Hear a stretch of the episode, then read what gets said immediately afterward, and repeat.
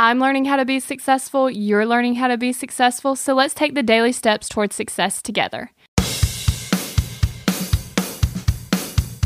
You need sleep to have more energy. In fact, the lack of sleep has the same effect on your brain as doing some drugs. Okay, that's serious. You need sleep because it's the only time that your brain can release the bad stuff. Think about how you feel when you don't get enough sleep. I'm ill and unfocused and my head always hurts. I feel like you don't feel at your best either. Think about the time when you do get enough sleep, how energetic you feel, how much clearer you can think, how much better life feels. Most people need about eight hours of sleep, but depending on your age, you could actually need more or you could need less. But you need to try it out. Like, see how you feel with eight hours, see how you feel with seven, see how you feel with nine, and see what feels best to you. Once you figure out how much sleep you need, you need to make adjustments. You need to adjust your morning routine and your night routine so that you can get enough sleep. I currently get about eight and a half, and that works really well for me. Sometimes I get a little more, but I really don't try to get less than eight hours of sleep. And you can too. Just schedule it in, and it'll be easier if you get the amount of sleep that you need every every single night.